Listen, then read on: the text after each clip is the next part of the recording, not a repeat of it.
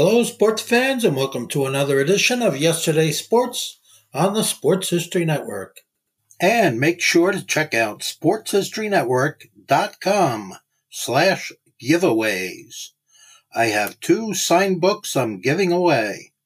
One is titled No Nonsense Old School Weight Training, and the other is Reliving 1970s Old School Football.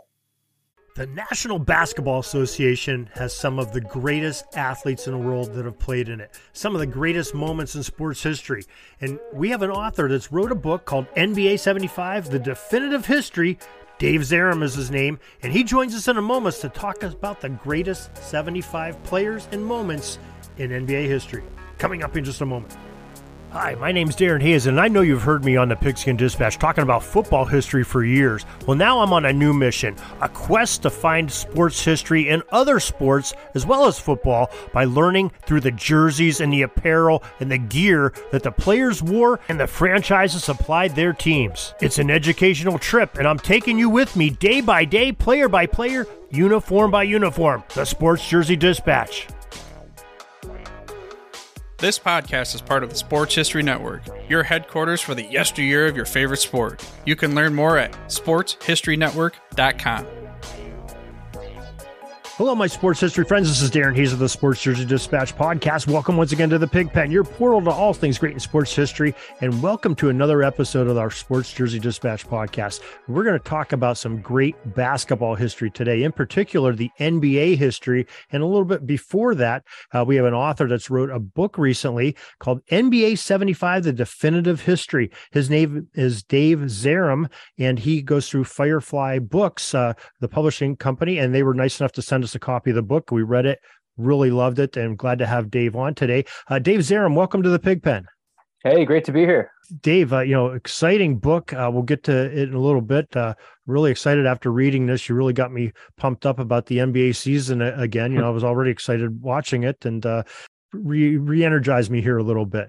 But I guess before we get started, you have an interesting background, and maybe you could share that, especially your interest in basketball and your connection to basketball to make you write a book about it.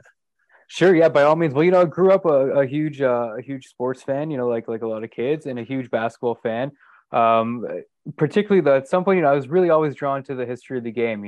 Any documentary that came by, any little video I can grab from a bin in a video store, those compilation videos, like anything I can get my hands on about the history of the game, I just always gravitated towards that. And, fortunate enough, I was able to be part of the launch of a publication called Sportsnet magazine, kind of like a Sports Illustrated in Canada. This is about halfway through the 2000s. And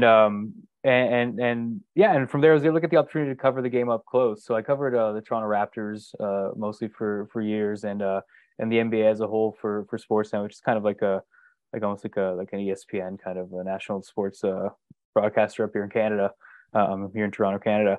So just covering the Raptors, I was able to kind of as much as I was covering the day to day, I was still always drawn to the history of the game. Anytime I had a chance to speak to a coach or a former player, I wasn't really asking about like the game that night. I was always asking about stories from back in the day, because that's all I really was interested in. So when the opportunity came by to write this book, NBA 75, it was. I jumped at it to say the least. Firefly, who you mentioned earlier, they had put out a similar book about the NHL called NHL 100, marking the 100th anniversary. And we're going to do a similar project to mark the NBA's 75th anniversary a couple years back. And this was the result of that. It's 75 stories across 75 years of NBA history. And what's cool about it too is we were able to update it. There's a new version of it, so we were able to put stuff like the bubble, as the history of the game keeps evolving, we were able to include some of that in the book, like the bubble, able to go and add chapters about Giannis and the global superstars that took over the game. So it's almost like this kind of evolving project, just like the league itself. I really enjoyed the way you started off with, especially talking about Jerry West, the guy that's on the emblem of the NBA, the logo. The logo. And you had a little bit of a personal connection, it sounded like, with him, that you wrote in a book. You got to talk to him. Well, yeah, it was really cool. Like I mentioned, like a great part of covering the game was being able to speak to these legends and be up close and personal with a lot of these kind of icons of the game. And you know, Jerry West, I mean, he's right at the top amongst them for countless reasons. Like you mentioned, he's the logo. He's a former MVP. He's just an absolute titan when it comes to the history of the game. And I was really fascinated by Jerry West long before I ever had the chance to speak to him. His story itself is really powerful. Essentially, we remember him as one of these these iconic players, one of the greatest of all time. But to him, you know, he lived a tormented life in basketball. He made it to countless finals and lost every single one of them. You know, he captured it eventually in 71 with the Lakers, but it took years and years and years and years and years of losing that they really played a toll on him. So I always found his relationship to the game really fascinating. Anyways, fast forward to somewhere around, I don't know, 2012. I was assigned something for the publication I was working for, some sort of story that required, you know, reach out to Jerry West, see if you can get an interview. So I did. He was with the Golden State Warriors at the time as an advisor. You know, he played a huge front office role for a lot of teams in the NBA since he retired, like with the Lakers. You know, Jerry West is the guy who is considered the architect of the Shaq and Kobe Lakers. You know, he played a huge role in putting those Steph Curry Warrior teams together. So this guy who, long after he retired, was still making his mark on winning basketball. Anyways, put in a request to talk to him. You know how these things go. It's really hit or miss when you're going through like official team channels and whatnot. And I kind of nothing came of it. I sort of forgot about it. A couple months later, I'm just about to leave my office. It's a Friday. Friday afternoon, phone rings. It's like 4:30 p.m. on a Friday. I'm kind of just like itching to get out of there. Phone rings and it's, "Hi Dave, this is Jerry West." I just sort of like had to do a double take. I was like, "Oh, pick your jaw up off the floor a little bit." Yeah, yeah. Exactly. Yeah, exactly. It's always like, "Is this a prank call?" And I couldn't remember for the life of me what I was like, what the initial interview was supposed to be about. Like my initial like seeking to speak to Wes, I forgot what the assignment was all about. And I ended up just asking him things I was curious about over the course of his career. I wanted to know about his relationship with Elgin Baylor. I wanted to know about playing with Wilt, what Wilt Chamberlain was like in person. I wanted to know about kind of the dynamic between his Lakers teams and the Bill Russell Celtics teams. I wanted to know about like his upbringing and how he became so kind of like maniacally, almost like to the point where it was sad, obsessed with the game of basketball. And like, to my delight, I mean, the guy he was a complete open book. And it was like an hour later, he's just sharing all these stories, going really, really in depth on everything. And it's sort of all it did is reinforce to me, like how like important it is to preserve these stories and to make sure, you know, they're documented somewhere where people can find them. And also just like, I also remember thinking, you know, I'm speaking of one guy and there's dozens, hundreds of characters, people just like him across the history of the league. And they all have their own stories and how rich this kind of pool of history was for the NBA. So that was a real pivotal moment, certainly when it comes to something like this book. Yeah, it's. I'm glad you mentioned that because I sort of when I first got the book, I'm looking at the title NBA 75. I'm like, okay, you know, talk about you know the 75 best players in the NBA, or maybe you know 75 years of high events of it. You know, I wasn't sure where you're going to go looking at the mm-hmm. book, but you know, I was pleasantly surprised you sort of went both ways. And I mean, I enjoyed it. I think it was right there in the beginning too, maybe in the Jerry West piece, or maybe before that, talking about the years before the merger and how the league was developed and the grassroots of it. And I found that extremely interesting too. I was glad you put that in there. Yeah, it was really cool to like to trace the roots of the game back all the way to the beginning, and to see how the league evolved. That was one thing I was definitely really conscious of. You know, we're in essence like the exercise is telling like 75 individual stories, but it was really important to me that there was some sort of through line between them all. And I think that through line was just the way that not only the game evolved, but like the characters and the people who shaped the league, how their role in society evolved. You know, the NBA in its early days went from very like utilitarian, blue collar. These guys worked summer jobs and whatnot, and they didn't have like basic workers' rights. You know, like blatant racism and prejudice, well documented across the history of the NBA. Which is another through line I wanted to make sure was clear, was that this is a league that has really been at the face of kind of social justice and the human rights conversation since the beginning. But as well, the evolution of it and the way these guys went from nothing to something, you know, these billion-dollar enterprises, essentially, and how that played out over the course of the last 75 years. Yeah, it really was. It was really a snapshot in, you know, North American history, too. Like you said, you went through, you know, civil rights and everything, especially, you know, the Bob Cousy story. And then you brought him into the Bill Russell story and sort of how that was navigated through, you know, Cousy. I think you had the one spot where Russell wasn't allowed to eat dinner with the team in a particular city, and Cousy ended up taking a meal back to his room and eating it with them. And, you know, there's just some great little pieces. So many stories like that. Yeah. So many stories like that. Extremely interesting. I really found that great. And I didn't get a chance to watch Bill Russell play much. I was a little young when he played, but really enjoyed the story of it, you know, and especially, you know, I knew him as a broadcaster, never knew a little bit of legacy, but I thank you for that too. And, you know, I was most interested because I saw, you know, the cover, you have 5 players on there. You have Kobe, you have Bird, you have MJ, LeBron, and Magic. And 3 of those are from what I think is just like the most magical time in NBA history. I think those mid to late 80s teams. And you talk quite a bit about that. And I was really excited about that, you know, especially, you know, the Dream Team and the Celtics-Lakers matchups, right, those eras. And, you know, so maybe. Well, I mean, that's when the game became the game in a lot of ways, as far as we know it today. You know, the league going from, you know, basketball being somewhat niche, definitely not a predominant sport, you know, as great as people like Bill Russell were, Wilt Chamberlain, Jerry West, Elgin Baylor, like these Oscar Robertson, these incredible figures.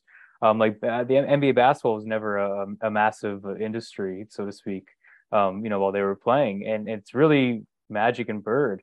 That's when you saw that change really happen. You know, Magic Johnson arrives in the NBA 1980, like right after the infamous Seattle Supersonics Washington Bullets finals that were shown on tape delay. Like that's how little the kind of greater American public cared about NBA basketball. And then Magic and Larry come along. This rivalry that had existed, you know, in college for a little bit, transfers over into the NBA. They start, you know, facing each other in the finals year after year. It was just something for the public to kind of glom onto, and the NBA, to their credit, especially under David Stern, did a great job of marketing that and taking advantage of that. You know, I always love the analogy that Stern apparently used to like to use in terms of the way he marketed the league, is that it was kind of like a Walt Disney operation. You know, Michael Jordan was Mickey Mouse, and Magic was Goofy, and so on and so forth. But I also really hope that it came across in the book that that as much as Magic and Larry really helped change the tide of NBA basketball and grow the game in huge ways, when Michael Jordan came along and when he was entering his prime, when he started doing his thing, I mean, it just took the whole operation to a complete another stratosphere. So I mean, they're in the same era and they're peers and they're always like grouped together for good reason. But I always hope to make a distinction that even among that class, Michael was kind of a leaps and bounds above.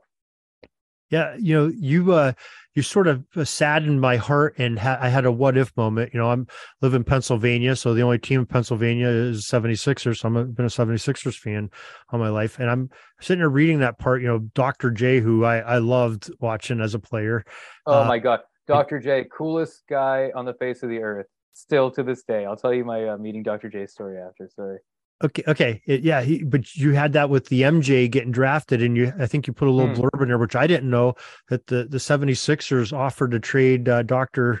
J for the 3rd pick to try to get Michael Jordan. I'm sitting there thinking, God, the what if could have happened there. As sad as I would have been seeing Dr. J leave, you know, knowing what I know now about Michael Jordan, oh my God, you know, bitter pill, but quickly, you know, yeah, sometimes medicine doesn't taste good. Yeah, that would have been something. So, okay, yeah, please tell us about Dr. J. I love your Dr. J. Oh, right. Okay, so Philly guys, sorry to have to do this to you, but I was at a Joe Carter charity event. You know, Joe Carter up here in Toronto, hero for what happened in 93. Again, like I said, I hate to have to bring it up, but I feel obliged to. So Joe Carter, Toronto sports hero. He holds this annual charity event up at the former Sky Dome here, and I used to cover it every now and then. And I was there one year, and there's huge stars there. It's like Bo Jackson's there, like Kenny Lofton, maybe Barry Sanders. I remember Jonathan Ogden specifically, and it was just like a bunch of big names in sports. And then Dr. J walks through the door. He's like by himself. He's like got a little backpack on, and I swear the entire room just froze. Every head turned towards him. Everybody, even in this room full of stars, like Dr. J walked in the door, and all these he saw all these like all these sports legends. They'd all just turn into kids again, and it was so cool to see. I remember everyone was frozen, and I saw everyone like kind of stuck, and I just like went up to him and I was like, hey, and we ended up having a huge chat. We talked about the ABA for about like 15 minutes at this random Joe Carter event. And then I was there again the next year, same thing. He returned, and we just kind of picked up the conversation. And yeah, my impression was just like, this guy is the epitome of cool still to this day. He must have been 65 or something like that. It was I'll never forget it.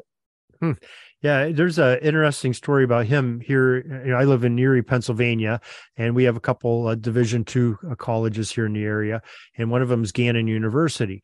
And you know, they've had some good teams over the years, and they played the University of Massachusetts. I guess University of Massachusetts came to play a Christmas tournament or something here. And Dr. J was on the team. And, you know, back in those days, you know, the warm-ups, people just did layups. Right, well, Dr. J would come out and, you know, leap from the foul line, I guess, and the whole routine. Yeah. That was his layup. And everybody was in awe, like, oh my God, who is this guy? You know, the big fro and everything he had back in the day before the ABA, but very interesting guy and fun.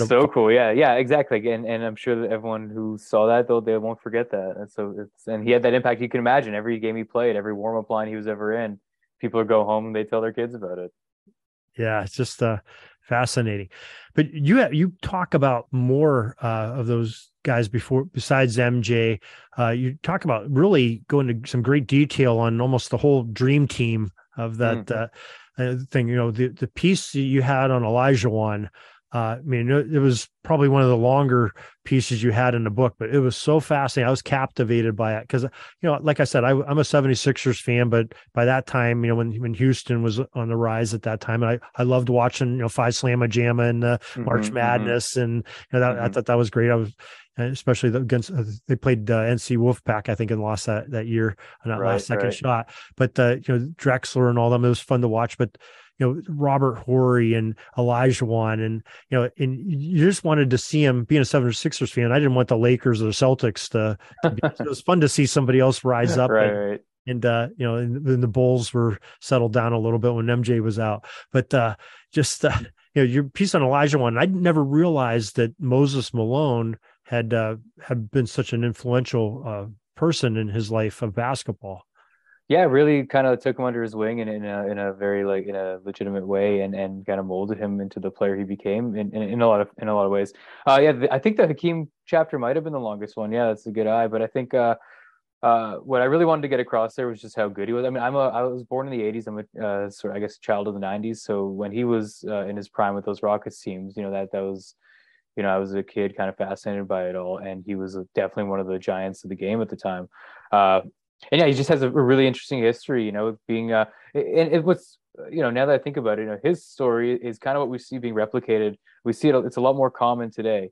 You know, you think of someone like Joel Embiid or even like Jokic, like a lot of these European players, the players coming from Africa, Pascal Siakam, where basketball is not their first sport, where they're pretty late to the game in a lot of cases, but have all these like transferable skills from other sports on top of obviously like crazy, athletic ability and you know, work ethic and all the things that it takes to make it, but he was sort of the mold for a lot of the stars we're saying today. Giannis Antetokounmpo, really you can trace it a lot of it right back to the dream.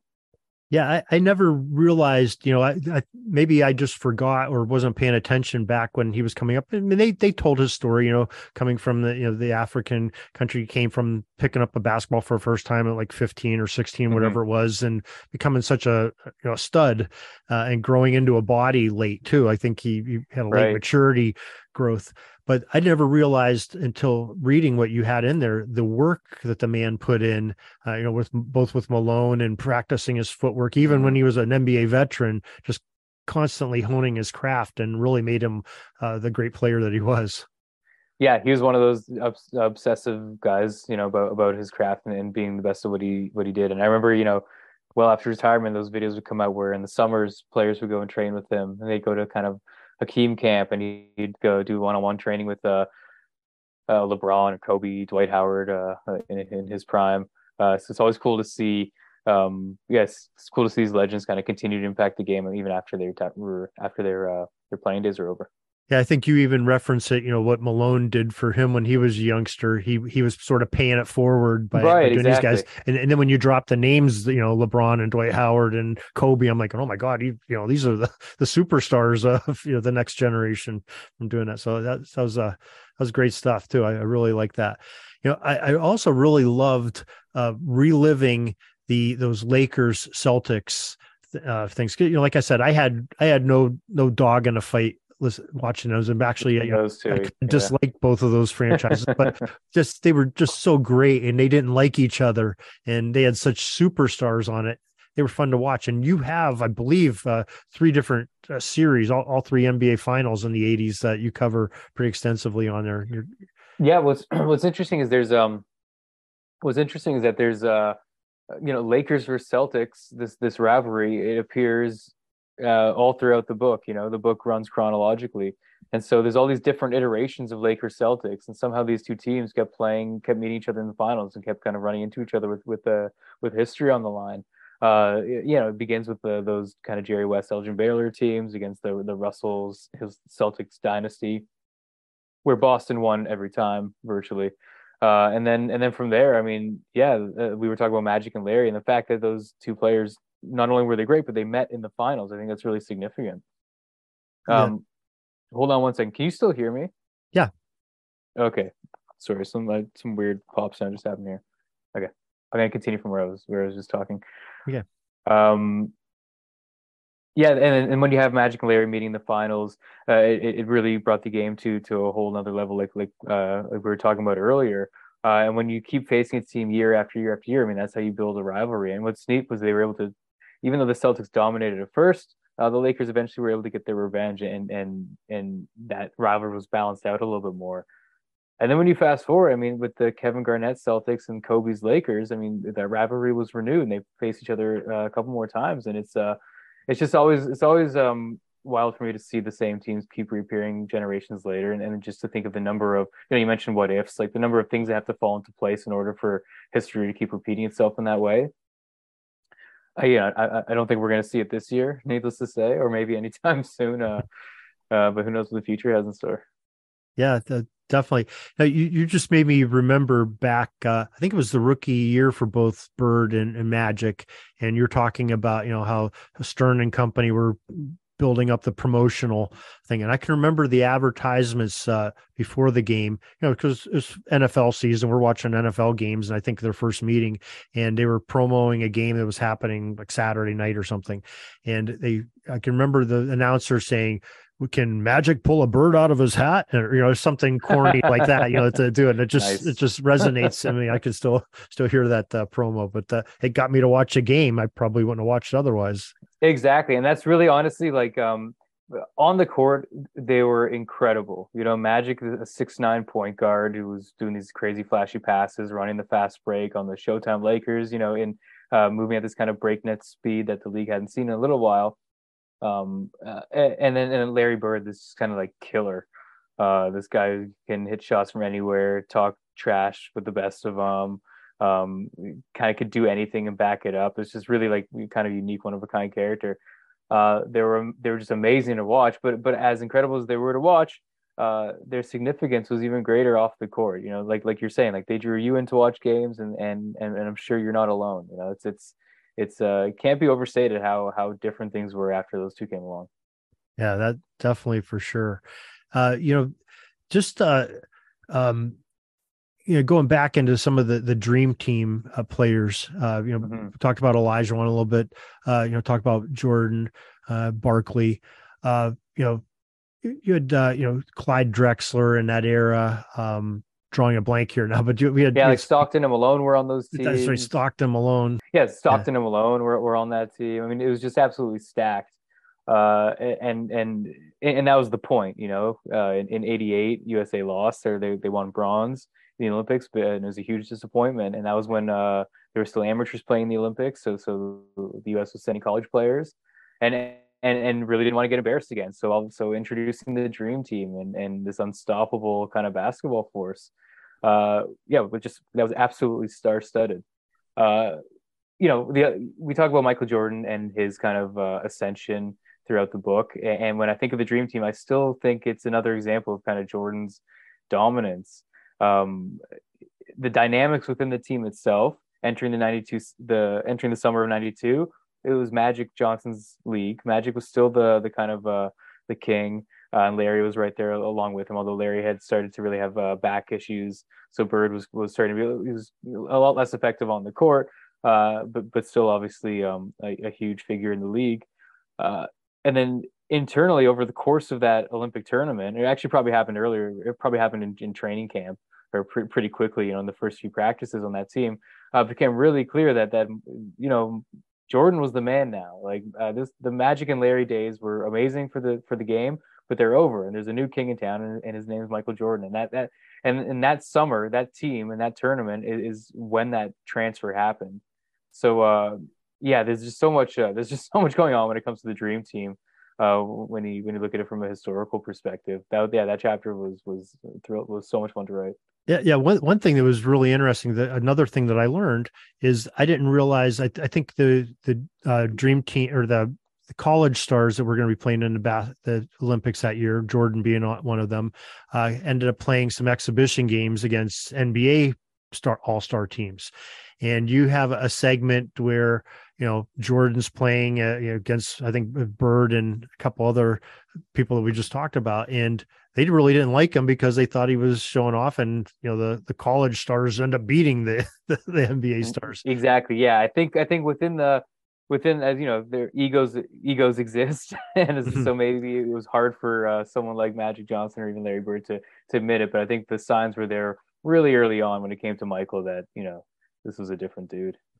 Yeah, I never remember having a hatred of Michael Jordan by anybody. Everybody loved him because he was, even in college, even at North Carolina, and everybody just loved him. And even he was just a piece of the puzzle there. He wasn't, in Dean Smith's offense like you describe. He was just right. One of the team players. It was all team, and he never really got to have his star shine like it probably could have as a collegian.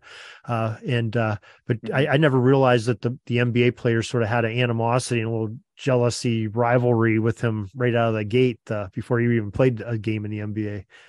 He definitely arrived with a ton of confidence in himself. And you know how that is. I can rub people the wrong way. Yeah, most definitely. And I think later on you allude to when he's playing in the NBA season, I think one of his first playoff runs with the Bulls, he ends up taking, somebody gives him a shot. I think you had Bird pushing him or something like that. And he gets, PO'd a little bit and just goes off on him for like 60 some points. And it didn't take much. Like the thing with Michael Jordan famously is that, he actively sought motivation and reasons to kind of like take his game to another level, and sometimes it got incredibly petty, and that was what drove his greatness, and it makes him like really, in all honesty, like in a lot of ways an unlikable character. He's almost like a degenerate winner. Like you just like by any means necessary, trying to find rivalries where they maybe didn't exist, and just doing whatever it took to kind of drive himself, to push himself, and win at all costs. He was not regarded as like a great teammate in terms of like the way he treated those around him and whatnot. But you have to respect what he did on the court. You have to respect how successful he was and how he went about the game, and just how awe-inspiring his game was. I mean, there's so many great players in the league. I still don't think we've really seen anyone like him since. No, I agree. We've come close, with the Kobe's and LeBron's, but there's just something special about Michael. He just he could turn it on and off whenever he wanted to, and mostly on. But I never really fully understood like I was really covering the NBA a lot when there's a day to day, when there's a ton of LeBron versus MJ who's the greatest debates. And this is not a detraction on LeBron James whatsoever, but I never understood what the debate was. I never understood why, you know, how that conversation was, besides statistics. Like, I didn't understand where the debate was there. Yeah, I almost think, I'm not too far away from Cleveland. And, of course, when LeBron first came out and was with the Cavaliers, it was, in our local incredible paper 100 miles away, it was LeBron Watch. They had a segment in a newspaper, in our paper 100 miles away. And I think that whole thing with him leaving Cleveland the first time sort of tainted his legacy a bit, it didn't help player. It just didn't, he didn't have the same magic that, a guy like Magic or Michael Jordan had. And I think I took some luster off the diamond a little bit. That is interesting. And, you wonder how, not to go off the trails, but you wonder how much, today's the player empowerment era, as we call it, what kind of effect that will have on the way these guys are remembered historically. Because it is somewhat, it's understandable, but it's like not quite as endearing when Kevin Durant goes from team to team to team in search of a title. I mean, obviously there's nothing wrong with that, but there is something more rewarding in a sense when you have these older players who just were on one team for the most part in their careers. Which we might not see that for a long time. I don't know. It might not. I don't remember Michael Jordan wearing Washington uniforms. I picture the Bulls across his chest. That's the right 23. Exactly. So that definitely iconic. Now, one thing I found great is your honesty in the book. Where we've talked about all these high points and these great legends and their championships and great accolades, but you also talk about some of the low points in NBA history. The Len Bias story, what a sad and tragic story that was.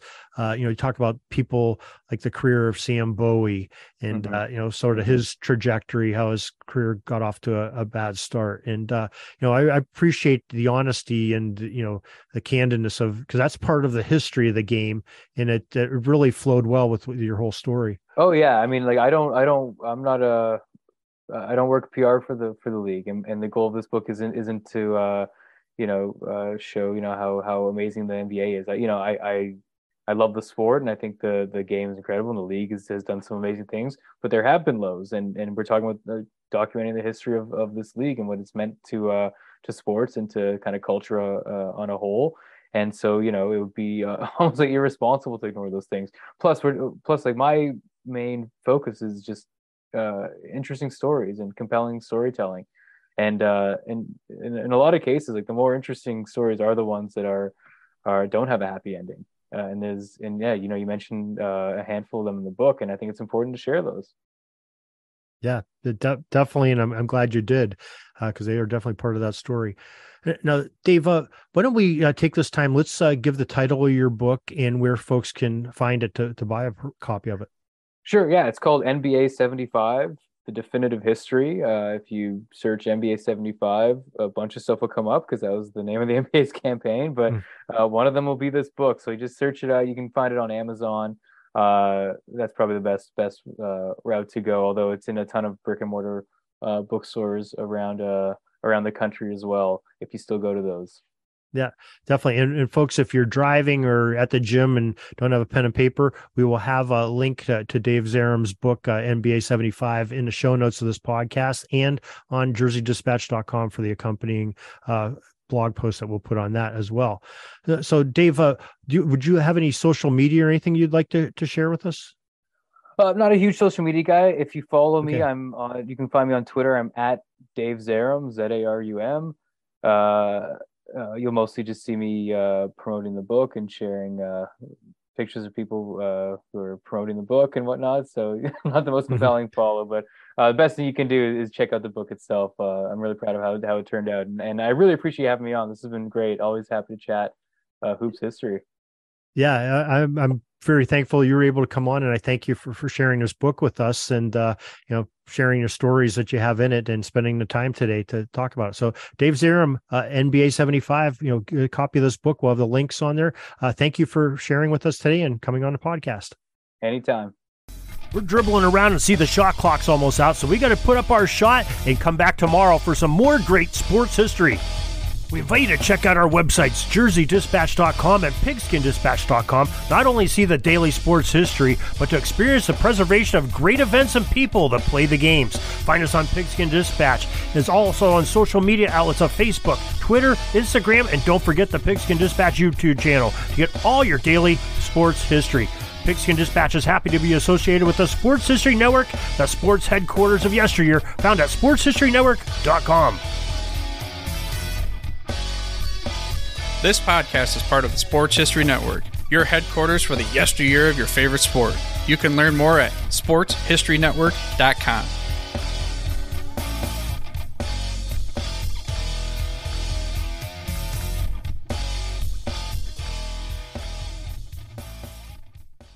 Hey there, Sports History fan. This is Arnie Chapman, a.k.a. the Football History Dude, and I wanted to thank you for stopping by to listen to another episode here on the Sports History Network. Our podcasters are passionate about uncovering and sharing sports stories from yesteryear. And if you didn't know it already, we have over 30 shows across the network covering all sorts of sports history topics. In fact, here's a glimpse into one of our awesome podcasts here on the network. Each week, the official Football Learning Academy podcast will take you deep into the history of pro football through interviews with players, coaches, or administrators in the NFL, as well as interviews with Pro Football Hall of Fame selectors, authors, and historians. You'll learn how the game evolved and important moments that shaped the sport into what it is today. And don't miss the Pro Football History Nugget of the Week. Listen to the official Football Learning Academy podcast on the Sports History Network. How about that? I bet you're super hyped to go listen to that new podcast, right? Well, to learn about this show and all the other podcasts on the network, head over to sportshistorynetwork.com/podcast. Again, that's sportshistorynetwork.com/podcast. Head over there today to find your next favorite sports history podcast.